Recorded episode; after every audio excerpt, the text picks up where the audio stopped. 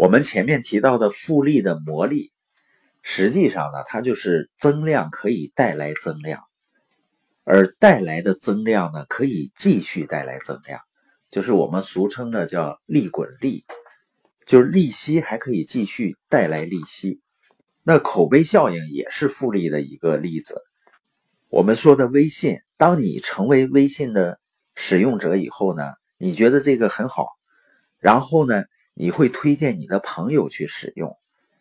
当你推荐了几个朋友去用，他们觉得很好的时候，他们也会推荐他们的朋友来用。就是增长的客户呢，能够继续影响其他的客户，而其他的客户呢，再继续影响更多的客户。所以呢，这种复合的效应啊，不仅是在金融的投资领域。包括在人际关系中也存在，那它难在哪儿呢？就是难在亏损。复合增长最大的敌人就是亏本。巴菲特说啊，投资的第一条原则是永远不要亏损。那第二条原则呢，是永远不要忘记第一条。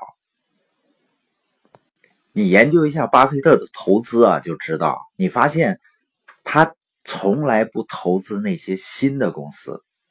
有的人说新公司啊，成长性好啊，但是呢，巴菲特宁可不追求高回报，因为他知道啊，新公司风险也很高。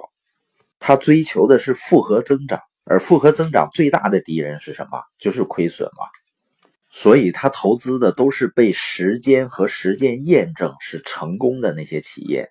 你像可口可乐呀，富国银行啊。那绝大多数人为什么不能像巴菲特那样积累财富呢？你发现中国的股市啊，大多数人都喜欢炒什么？炒垃圾股，选择合作公司呢？选择垃圾公司。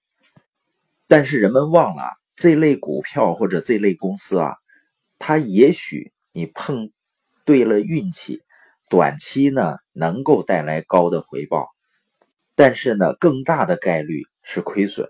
所以呢，总是从头再来。那你说从头再来有什么不好呢？那歌不唱着大不了从头再来吗？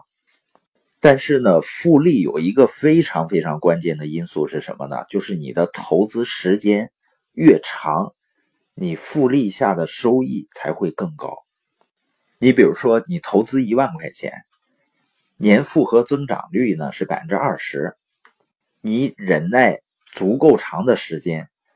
到三十五年就会有五百倍的增长，听着不错吧？但是如果再过十五年，也就是到了五十年的时候，就会达到九千一百倍。什么意思呢？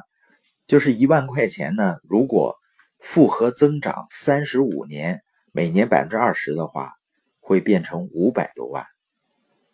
但是持续五十年的话呢，就会达到。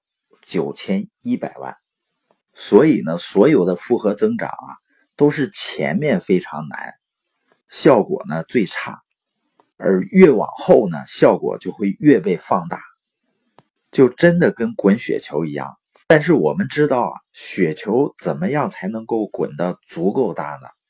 巴菲特说呢，你要有足够长的雪道。所以呢，复利如果能够一次性积累五十年。会高达九千一百倍。如果你中间呢总是从头再来，比如说呢五次，每次积累十年，按百分之二十的年化收益率呢，十年也就是六倍。这样呢，你积累五个十年，那你最终的收益是多少呢？是三十万。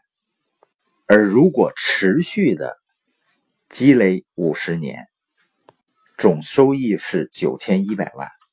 我们知道，那个雪球越大，它沾的雪越多。如果你中间把它砸碎了，再从头滚，那肯定呢还得从头开始。